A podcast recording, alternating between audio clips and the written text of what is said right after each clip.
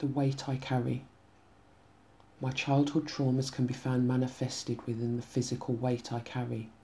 Every excess pound represents my pain, fear, sadness, confusion, anger, my desperate need for my mother's time, attention, and love.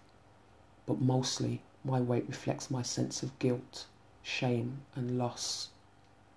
The loss of my innocence and purity at such a tender age, my shame of not speaking up, not telling an adult, my guilt that maybe I encouraged or welcomed such atrocities. Many a day is the last of the government child benefit would be used to feed mum's addiction to her first love, alcohol, and what would remain is an empty fridge, bare cupboards, and a few pence on the gas and electric meters. Physical pain was stored in my hungry child belly, imagining eating my favourite foods all at once. On the rare occasions when mum's addiction wasn't the empowering energy infiltrating the home, her guilt would manifest in the abundance of late night snacks, treats, pop, and takeaways for me to nyam to my heart's content. We would laugh and talk, a rare occurrence and a connection that I so craved.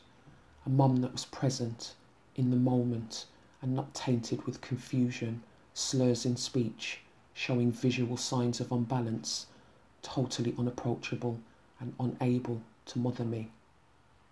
In those moments of binging with permission, I felt love. My belly felt warm and satisfied. My heart felt love. My being felt contented, protected, and safe. As time moved forward, my weight moved up. I ate my traumas. Food was kind, a source of comfort and distraction it wasn't a filthy secret, it was my friend. Yet simultaneously, my relationship with food was an unhealthy and damaging coping mechanism that led to significant weight gain and another notch on my ever tightening belt of self hate and loathing. Subconsciously, I wanted my external to reflect my internal. I hid behind the layers that formed on my flesh with every mindless morsel I placed in my mouth. I said to myself, maybe if I got really fat, they would leave me alone, be repulsed by me, but that never happened. They never allowed me to return to a life without abuse, despite the numbers on the scales.